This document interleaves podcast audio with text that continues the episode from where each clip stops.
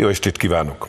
Ez a sajtóklub ma egy egészen különleges felállással, Bencsi Gáborral, Kohán Mátyással, Néző Lászlóval és a műsorvezetői székben Gajdics Ottóval. Energia vészhelyzetet hirdetett a kormány. Hogy mi ez, és miért van ez így, először hallgassuk meg Gulyás Gergelyt, aki a kormányinfón ismertette ezt, és utána beszélgessük róla.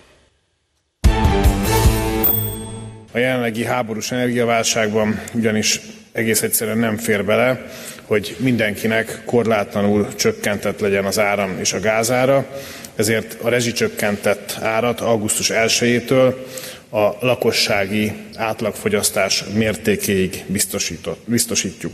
Aki az átlagnál több energiát fogyaszt, többletet kell piaci áron megfizetnie. Ugye jól látjuk, hogy ez az elhúzódó háború, ami a szomszédunkban dúl, olyan energiaválságot generált, ami most már komoly gazdasági válsággal is fenyeget.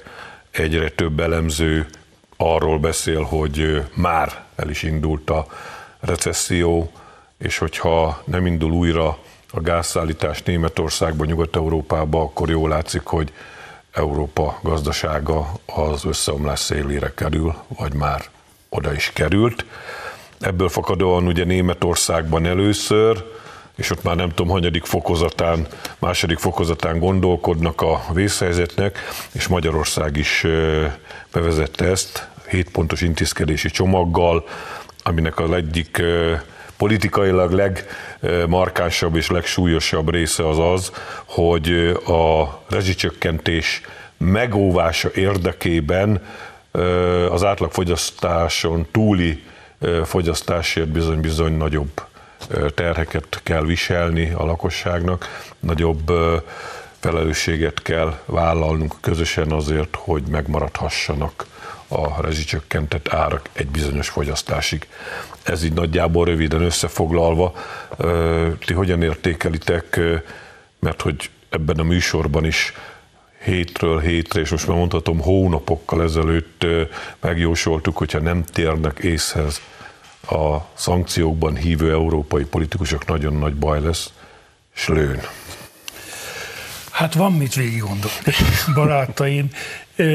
Az embernek az jut eszébe először talán, hogy a történelem csokoltatja Francis Fukuyamát, aki ugye abból lett, attól lett világhírű, és abból lett dollármilliómos, hogy megírta, hogy a történelem véget ért, és mostantól a Pax Americana langyos vizébe fog pancsikálni. Az emberiség bis 120 Ehelyett a történelem, amely egyébként néha valóban elmegy aludni, behúzódik a barlangjába, elmegy aludni, aztán kijön és csinál olyan ramazurit, hogy csak kapkodjuk a szeg fejünket. Esze ágába sincs a történelmek véget érni, nincs ok a pánikra, csak meg kell tanulni, hogy a történelem zajl. A történelem továbbra is zajlani fog. Amit konkrétan, hadd fogalmazok így, ami miatt mi szívunk, az az, hogy Oroszország megtámadta Ukrajnát. Miért? Hogyan? Erről már sokat beszéltünk. Az Unió megpróbált ezzel szemben cselekedni. És úgy viselkedett, mint egy ulti játékos, aki a tök alsóra bemondja a piros ultit, és csodálkozik, hogy megkontrázza az ellenfele a partit. Az oroszok megkontrázták ezt a partit, és több pénzük van az olaj és a gáz eladásában, mint a szankciók előtt. Az volt a cél, hogy ne jussanak pénzhez, ehhez képest még többet keresnek rajta, mert eladják Indiának, Kínának, Nohdatsu Európának is eladják természetesen, mert nem léteznénk nélküle. Emiatt szívunk mi ma a végig gondolatlan, következetlen összeurópai politikának a rossz döntései miatt fáj, mese nincs, nem, nem lehet ezt eltagadni, sokaknak fáj, de az fontos hangsúlyozni, hogy a rezsicsökkentés marad, érvényes, a lakosság kétharmada továbbra is kedvezményesen fog Európában a legolcsóbb áron fog gázhoz jutni, és villanyáramhoz jutni, aki többet fizet, többet költ, nagyobb a lakása, azoknál megvalósul az, amit az ellenzék évek óta követtel, mostantól a fürd, az úszómedencét nem lehet olcsó gázzal melegíteni, meg villannyal. Vagy Helyezzük azt hiszem egy kicsit kontextusba, hogy miért volt erre pontosan szükség. Ugye volt az elmúlt néhány hónap kormányinfoin folyamatosan szó arról, hogy mennyibe került a rezsizsökkentés. Az, az az ezer milliárdos összeg, amiről Gulyás Gergely ezeken a tájékoztatókon beszélt, az a tavalyi rezsicsökkentésnek volt az ára, a tavalyi gázárak mellett. A tavalyi gázárak, ugye emlékszünk rá, egyrészt a Covid miatt őrindítás miatt voltak magasak, másrészt akkor kezdett, kezdődött el ez a keménykedés Oroszország és a nyugati világ különböző részhalmazai között, és, és, és ez a gázpiacon nyugtalanságot hozott. Na most ahhoz képes vannak hatszoros árak. Hát ha azt akarjuk, hogy nyugdíj legyen, ha azt akarjuk, hogy állami alkalmazottaknak bármilyen, de legyen fizetése, ha azt akarjuk, hogy az utaink föl legyenek, újítva legyenek tartva, és ha azt akarjuk, hogy működjenek a kórházak, akkor nem lehetett más tenni, mint hogy valamit lépni kellett. Itt a, a kormány volt egy jelentős kényszerhelyzetben. A másik, van jelentős mennyiségű félreértés azzal kapcsolatban, hogy pontosan akkor nekünk mennyibe is kerül a gáz, és igazából mennyivel is vagyunk olcsóbbak, meg az áram is mit akarunk mi drágát, drága, drága áramárakról panaszkodni, hogyha ott van nekünk paks. Az a helyzet, hogy a magyar áramrendszerben jelentős mennyiségű importvillanyáram van, és az importvillanyáram piacon jelenleg a gázerőművek, tehát a gázár diktálja a tempót. Tehát hiába termel paks tényleg olcsón, ha a magyar árammixben van jelentős mennyiségű importáram, akkor nem ússzuk meg, hogy drága legyen az áram nálunk is. Plusz ott van a gáz, kontextusba helyezném ezt is, tehát van az országnak 10 milliárd köbméter éves gázfogyasztása.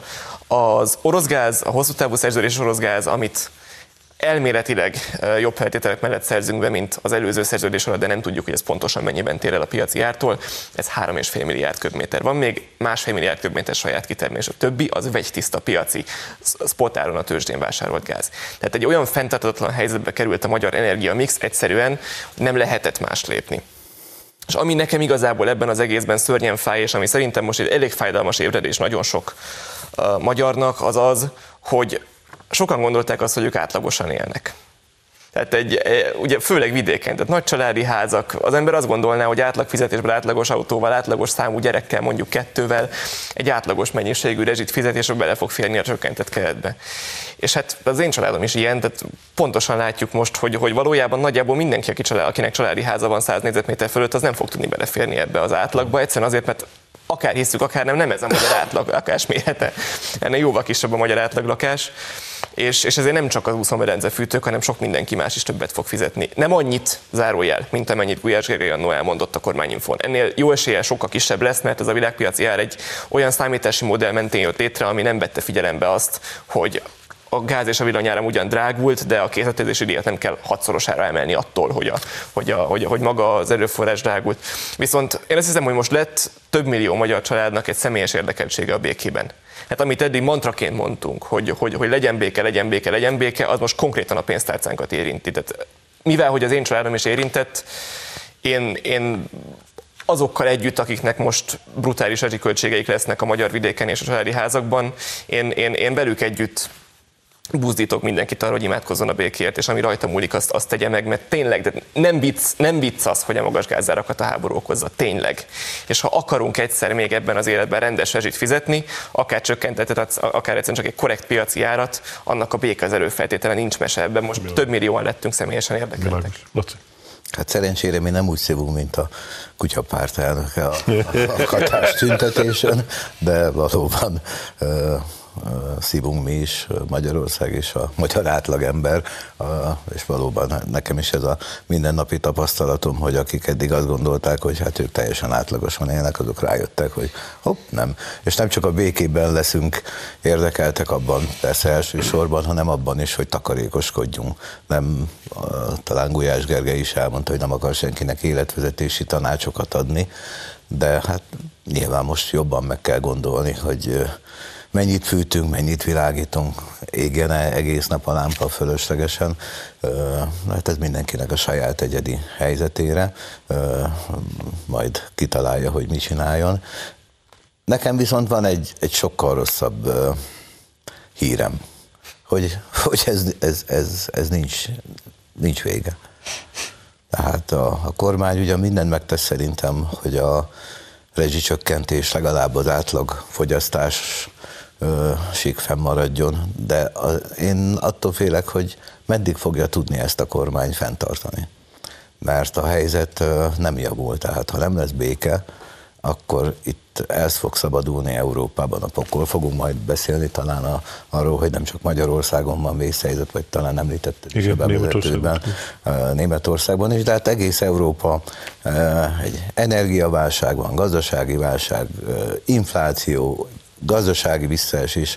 Olyan, olyan idők elé nézünk, ha nem tör ki a béke, amit szerintem el se tudunk képzelni, és a, és a kedves nézőink se tudnak elképzelni, mert nem éltünk egyszerűen, nincs magyar ember, aki olyan korban élt, amikor ilyen idők voltak. Tehát itt csak mondok egy példát, hogy a G7-ek most elhatározták a, a nemrégiben, hogy jó, megbüntetik Putyint, majd valami árplafont vezetnek be a kőolajvásárlásra. És hát ez jó lesz tulajdonképpen Oroszországnak is, mert az árplafon az olyan lesz, hogy még megéri nekik termelni, tehát nem fog Putyin semmit se csinálni.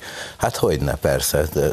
Egyszerűen hét, a, a világ hét vezető országa, hogy lehet ennyire ostoba, idióta, nem, tehát el sem tudom képzelni, hogy ilyen emberek vezetik a világot.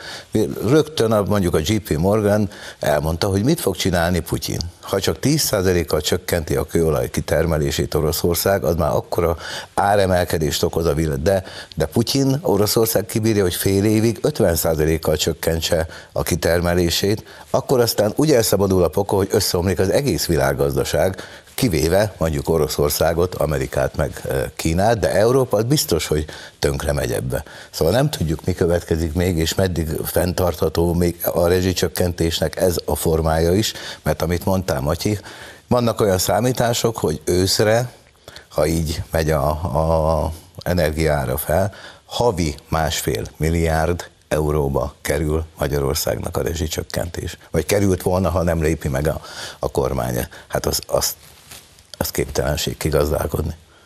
Ha megengedsz egy talán optimistának nevezhető hozzáfűzést ahhoz, amit mondasz, hogy van egy sokat hangoztatott mondás, hogy a különböző válságokat Isten büntetése azért, mert nem jól viselkedett az emberiség. Én azt gondolom, hogy teológiailag sem áll, Isten nem büntet, hanem figyelmeztet, és, és nevel, tanít, nem is nevel, tanít. De ha nem hívő keresztény valaki a sorsról is, én azt gondolom, hogy a sors sem büntet, hanem figyelmeztet és tanít.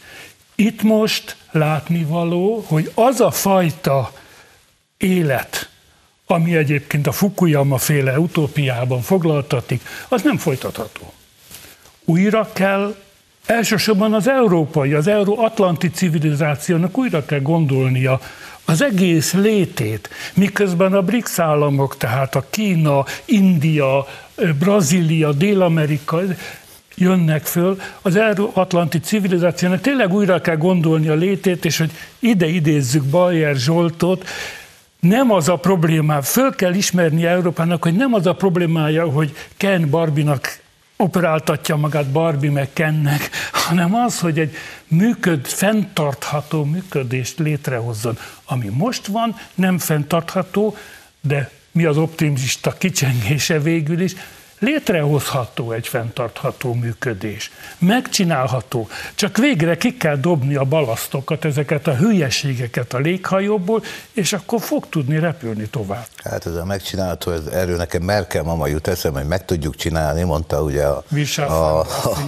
a, a menekült válság ideje, hát jól megcsinálták, és nem tudom, emlékeztek-e a, a energiavás, tehát a háború, első heteiben is azt mondták a németek, hogy meg tudjuk csinálni, tehát ezt a, a szankciókat, meg az embargót meg tudjuk csinálni. Most aztán sírnak, rínak, hogy hát lehet, hogy mégse tudják megcsinálni, de hogy milyen figyelmeztető jelek vannak azért Európában, nem véletlenül ö, ö, Boris Johnson repült, nem véletlen, hogy Drági lemondott, nem véletlen Scholz alatt, Macron alatt remeg a szék, ezek nem, nem, nem azért mondott le Boris Johnson, mert bulikázott, annak nyilván sokkal mélyebb okai vannak, és nyilván Macron alatt sem azért remeg a, rezeg a szék, mert az Ubernek bizonyos korrupciós ügyeket intézett, hanem itt recsegropok az egész, az egész Európa.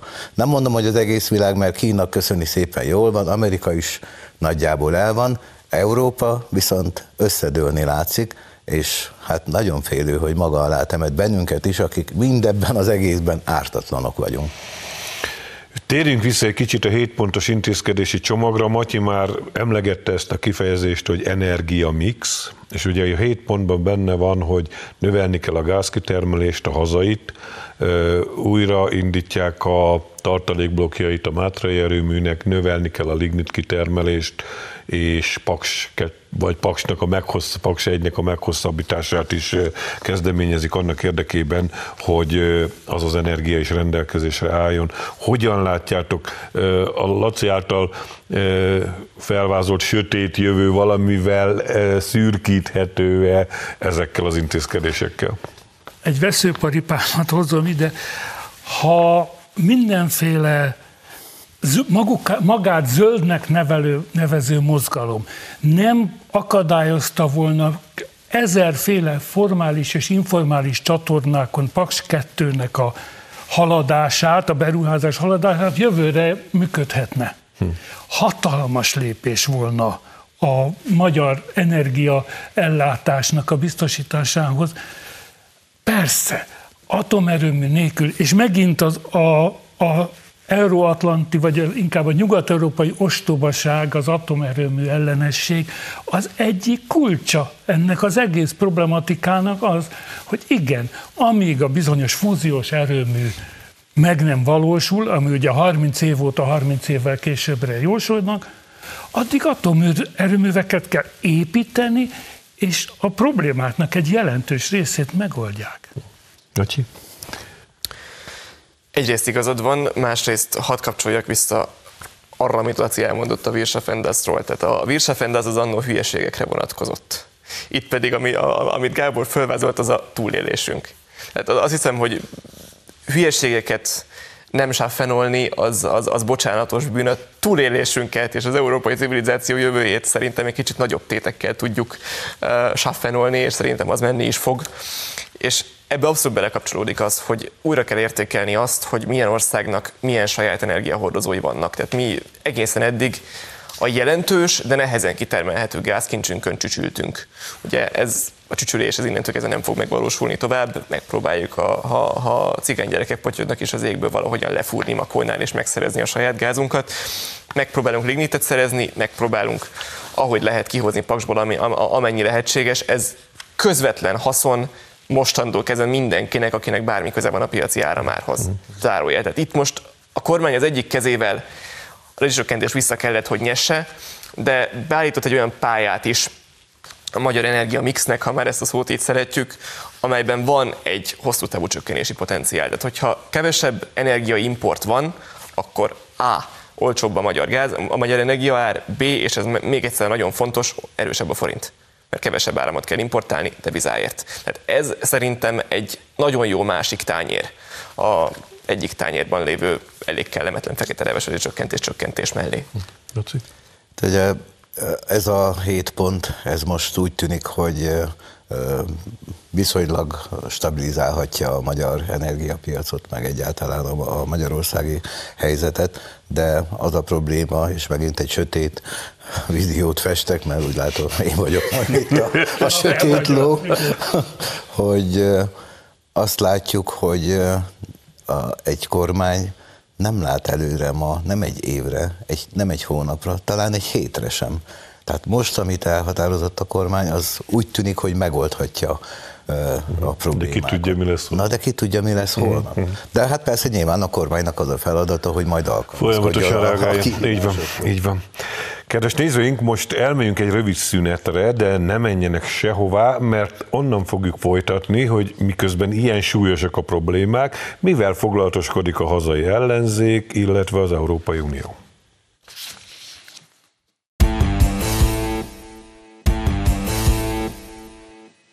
Folytatódik a sajtóklub Bencsik Gáborral, Kohán Mátyással és Néző Lászlóval. Ott hagytuk abba, hogy Laci sötét vízióit próbálta Macsi és Gábor árnyalni, de azért tulajdonképpen optimistán, optimista végkicsengéssel a helyzetértékelést úgy hagytuk abba. Viszont most, most megint olyan dolgok következnek, amelyek érthetetlenségük, irracionalitásuk, felfoghatatlan voltuk miatt megint el fog képeszteni mindenkit.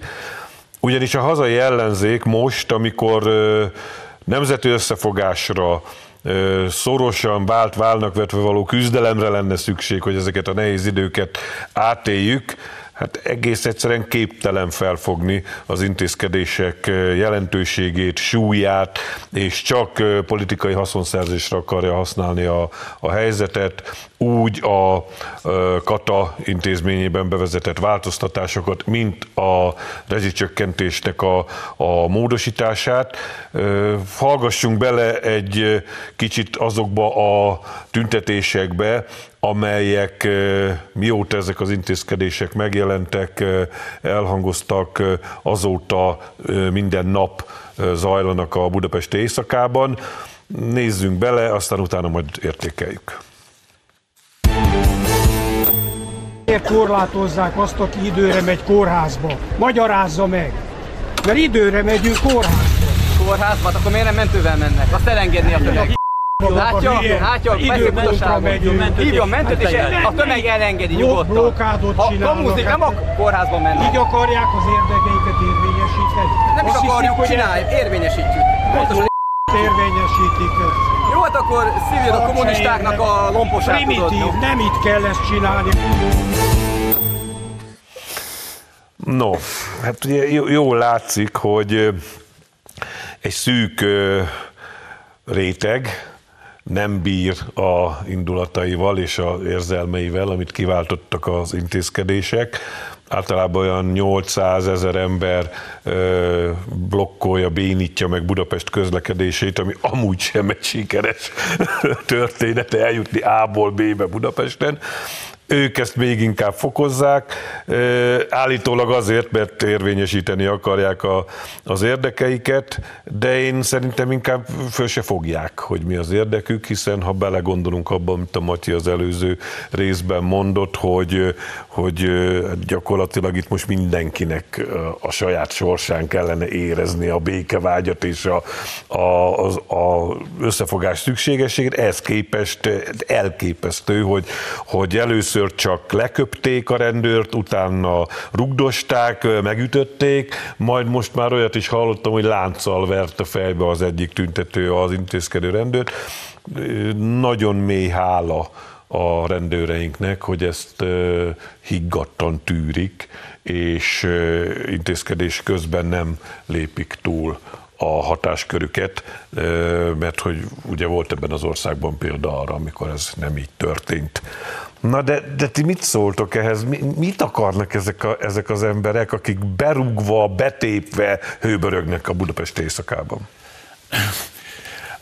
Annyit azt hiszem itt is muszáj elmondanunk, hogy a katának a visszanyesése, hogy a rezsi ö, csökkentés visszanyesése fáj.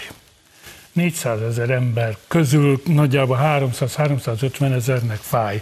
Ez van, tehát ezt, ezt tudjuk, és én azt mondanám, ha szabad a jobboldali kormány támogató barátainknak, hogy ne gondolják, hogyha valaki ezzel kapcsolatban kritikus véleményt fogalmaz meg, akkor az mindjárt elfordul, és, és az valami áruló. Nem árulás, a jobb oldalon is vannak viták. Hadd engedtessék meg, hogy viták legyenek.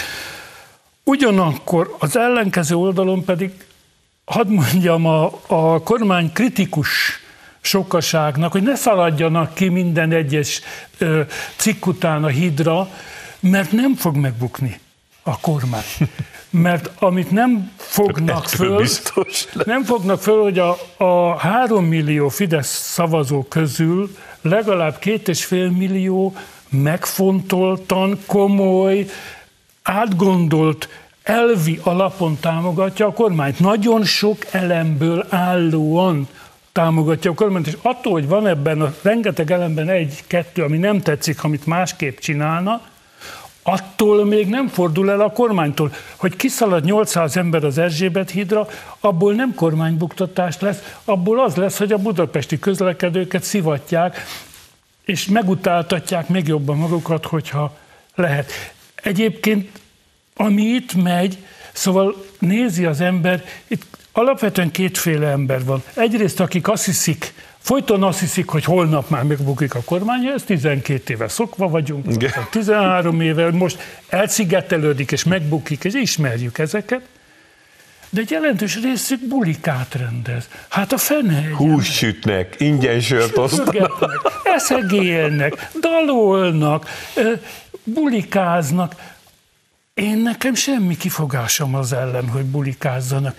Rengeteg köztér van erre a célra, a hűvösvölgyi nagyrét például tökéletesen alkalmas erre, menjenek oda, sütögessenek húst, és énekeljenek mindenféléket, és még akár politikai beszédeket is tartsanak, na de hát ne állítsák meg a város forgalmát, Igen. álljon meg a menet.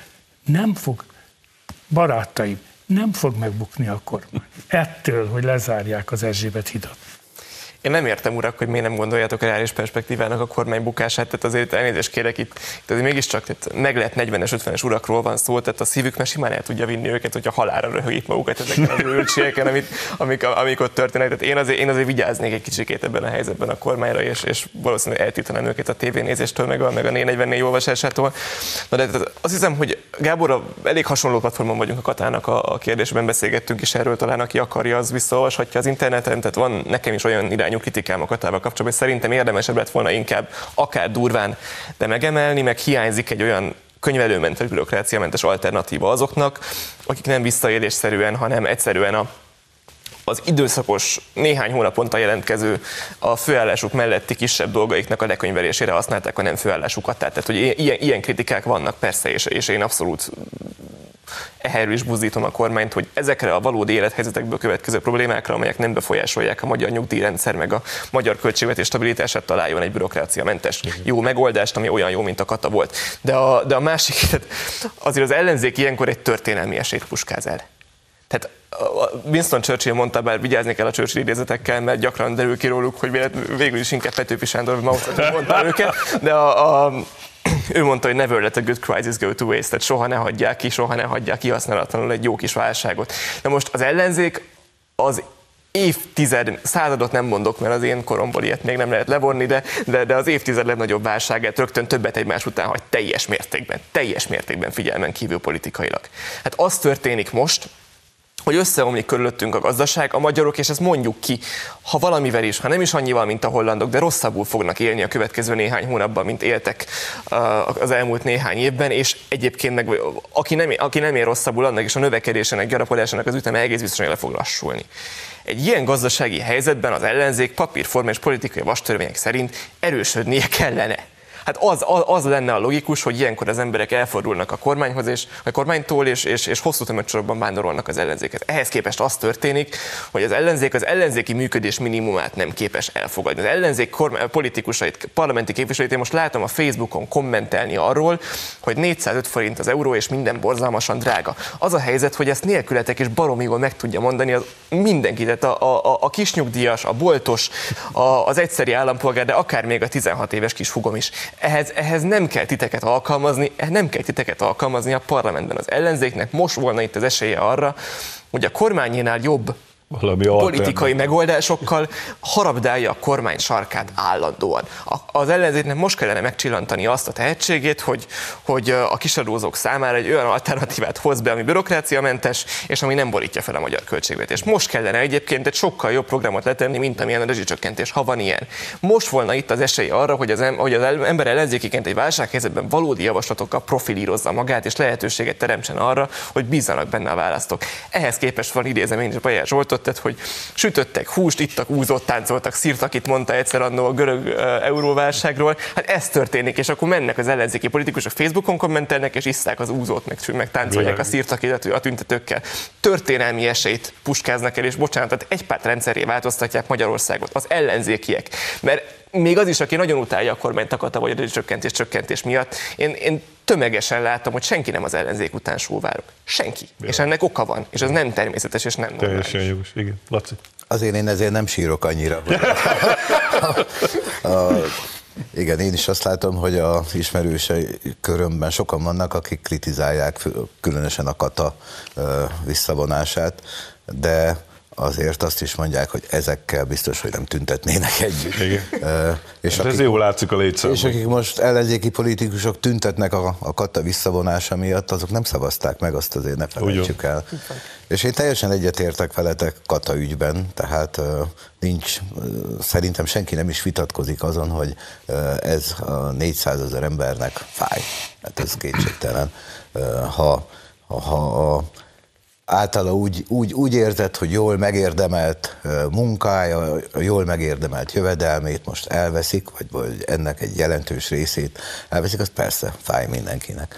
De én azt gondolom, Orbán Viktor azt mondta a rádió interjújában, hogy hát ha nem lenne háború a Katához, talán nem is kellett volna hozzányúlni. De én azt gondolom, hogy mindenképp hozzá kellett volna nyúlni. Tehát itt most a, a bevezetés óta egy olyan igazságtalan helyzet állt elő, most gondoljatok bele, tételezzünk fel egy 1 millió forint bevétel termelő katás vállalkozást, aki 50 ezer forintot fizet havonta. 50. 50 ezer forintot. Egy 1 millió forintot kereső munkaviszonyban levő ember, bár nyilván sokan örülnének, mint Vakkordus hmm. Fagarasnak, hogyha ennyit keresnének, az 650 ezer forintot visz haza, tehát 350 ezeret fizet a, az államnak, plusz a munkáltatója még plusz 200 ezeret, tehát iszonyatos a különbség, de ha lebontjuk mondjuk minimálbérre, egy minimálbérre 133 ezer forintot visz haza 200-ból, és plusz még a munkáltatója fizet utána húzat, tehát 93 ezer forintot fizet be egy minimálbéres ő és a munkáltatója az államkasszába, míg egy katás 55, tehát ez, ez nyilván nem tartható, nem volt tartható ez a helyzet, és én a sötét dolgokat azért, csak azért mondom, hogy nem szemreányásként mondtam, csak tény meg. Mindenkinek meg kell értenie Magyarországon, ahogy mondtad, Matyi. Ugye volt ö, valamikor egy ilyen kampányszlog, egy rosszabbul élünk, mint én. Most rosszabbul fogunk élni, mint négy éve, vagy mint egy éve, és ezt mindenkinek meg kell érteni, és el kell fogadni bizonyos dolgokat, hogy nem azért vonja vissza a katát a kormány, mert ki akar cseszni, vagy szivatni akarja azt a 400 ezer embert, hanem azért, mert ezt nem lehet fent, nem lehet finanszírozni. Tehát a nyugdíjrendszert valamiből finanszírozni kell. Nem mondhatjuk azt a nyugdíjasoknak, hogy bocs, most ti nem kaptok nyugdíjemelést, mert a katásoknak fenn kell tartani a rendszert. Tehát ez eh, meg kell érteni mindenkinek, hogy olyan helyzetben került az ország, nem magunk miatt elsősorban, mert Na, egyébként ez jó, a, ez mi, jó, hogy ezt mondod. mi nagyon jól éreznénk magunkat, ha nem lenne ez a világválság, vagy ez a háború, csak sajnos van, és nem, nem, tud, nem tudjuk lezárni Magyarországot egy, egy nagy uh, kerítéssel. A, a illegális migránsokat ki tudjuk szűrni, de a gazdasági válságot nem tudjuk megállítani kerítéssel.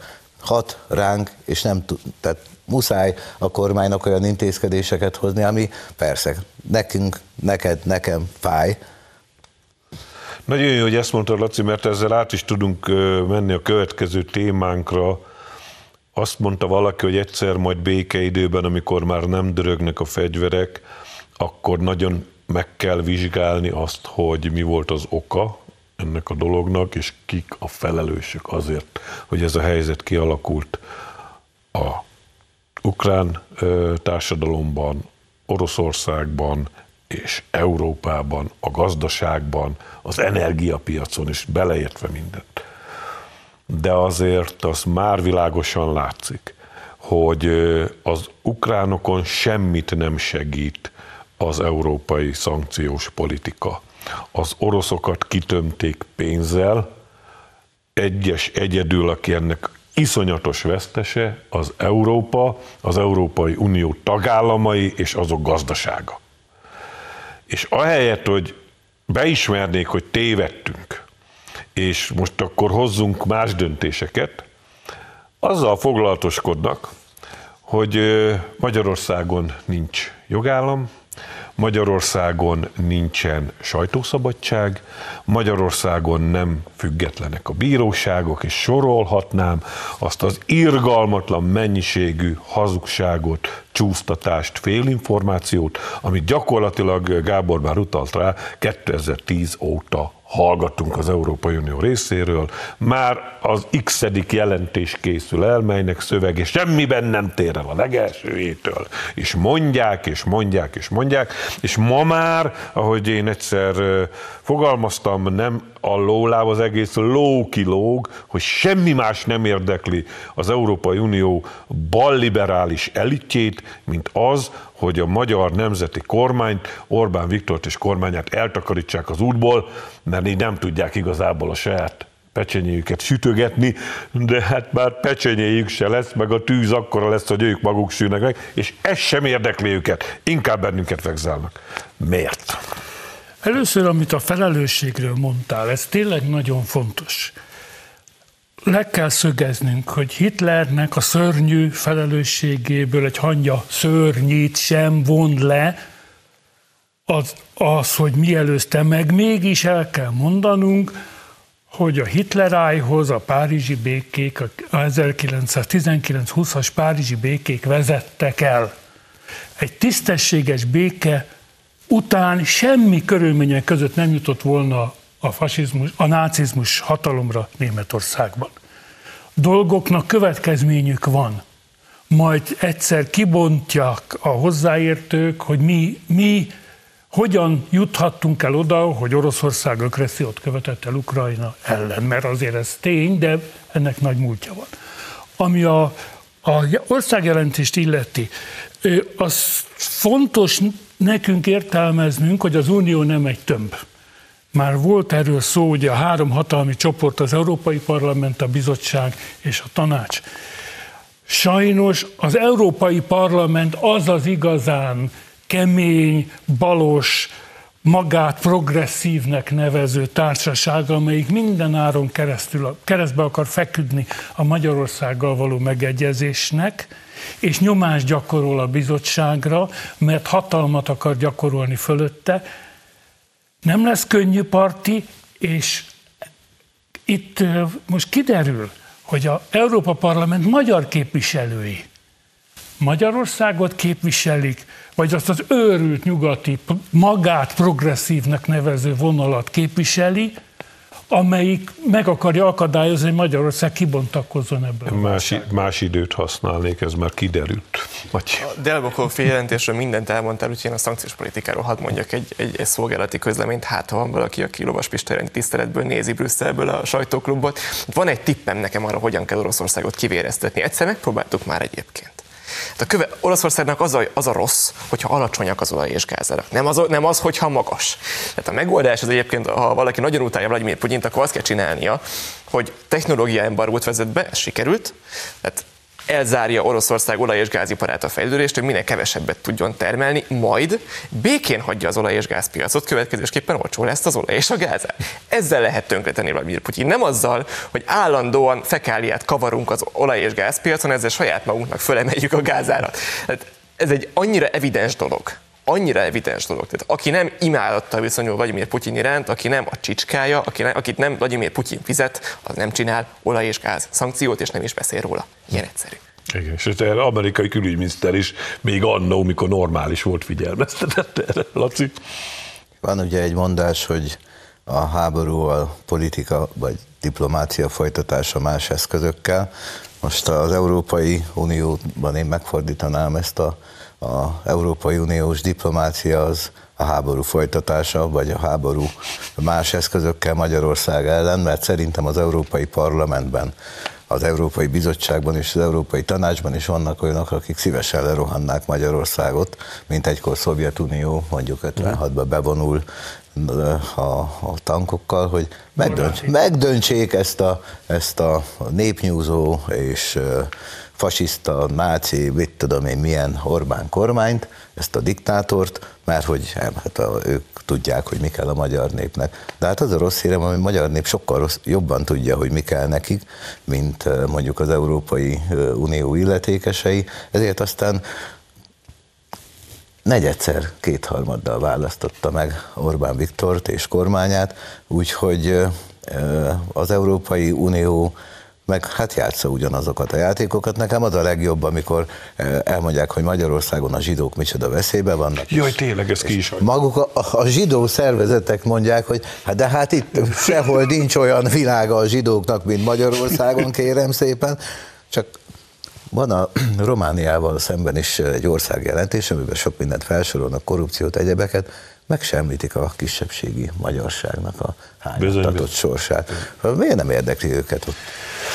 Hát jogos, de ez a kérdés most megválaszolatlanul marad, mert a műsoridőnk lejárt, mert csak annyit tennék hozzá, hogy nézőink is kellképpen föl tudják magukat tuningolni, hogy ezen közben, amiről beszéltünk, a sötét víziók, meg a kevésbé sötétek között, a mi Ferink alig várja, hogy még rosszabb legyen a helyzet, és bejelentette, hogy készülnek, úgyhogy kedves nézők, készüljenek önök is, úgy készüljenek, hogy nézzük tovább a hírtelevíziót, sajtóklubbal a jövő héten találkozhatnak legközelebb, de addig is nagyon sok izgalmas, érdekes műsor lesz a tévében, úgyhogy én megköszönöm megtisztelő figyelmüket a viszontlátásra.